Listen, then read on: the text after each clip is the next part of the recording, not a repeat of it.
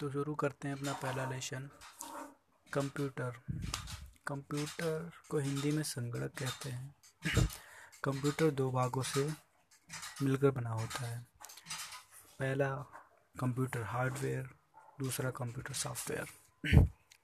Hardware जिन वस्तुओं को हम छू सकते हैं या वज़न कर सकते हैं, वे हार्डवेयर कहलाती हैं। एग्ज़ाम्पल के तौर पर part of TVs, part of computer etcetera मतलब जो कुछ छुआ जा सकता है। सॉफ्टवेयर जिन वस्तुओं को हम केवल महसूस कर सकते हैं, छू नहीं सकते हैं, वे सॉफ्टवेयर कहलाती हैं। जैसे आपके सेल फ़ोन में चलने वाले प्रोग्राम टीवी में चलने वाले प्रोग्राम कंप्यूटर पर चलने वाले प्रोग्राम ये सब सॉफ्टवेयर हैं।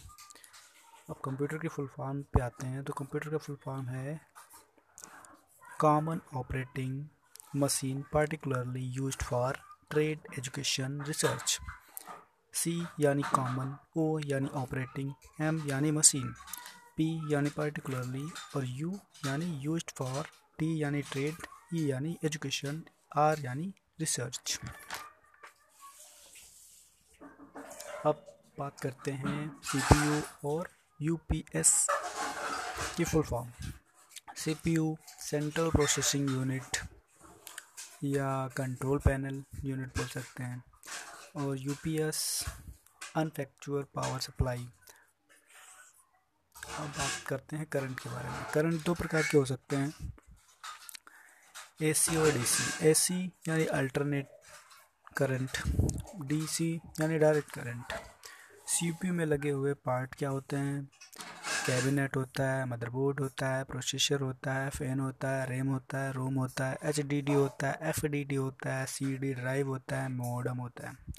कंप्यूटर की परिभाषा तो सिंपल रूप है। कंप्यूटर एक इलेक्ट्रॉनिक मशीन है।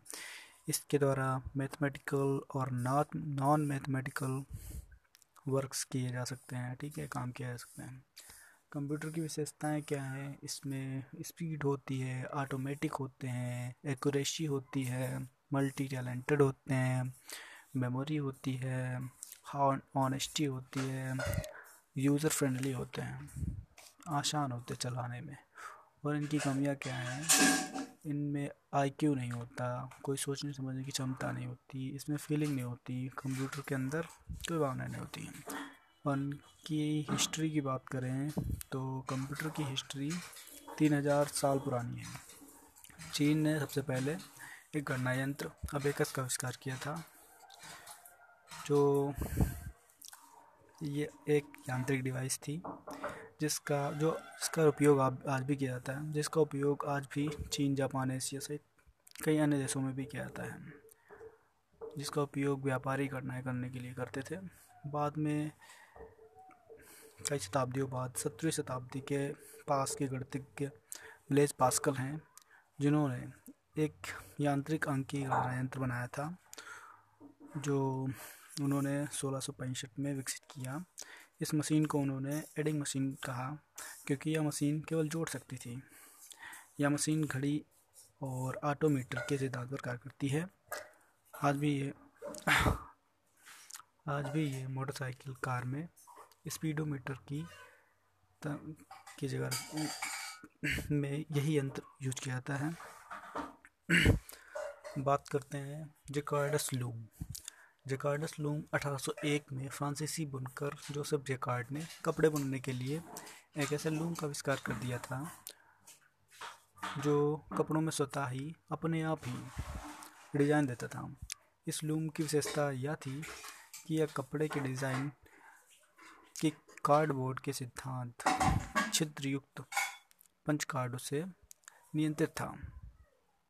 जेकार्ड ने इस लूम, जेकार्ड के इस लूम ने दो विचारधाराएँ दी थी, जो आगे चलकर उपयोगी सिद्ध हुई पहली, यह कि सूचनाओं को पंच कार्ड पर कोडित किया गया।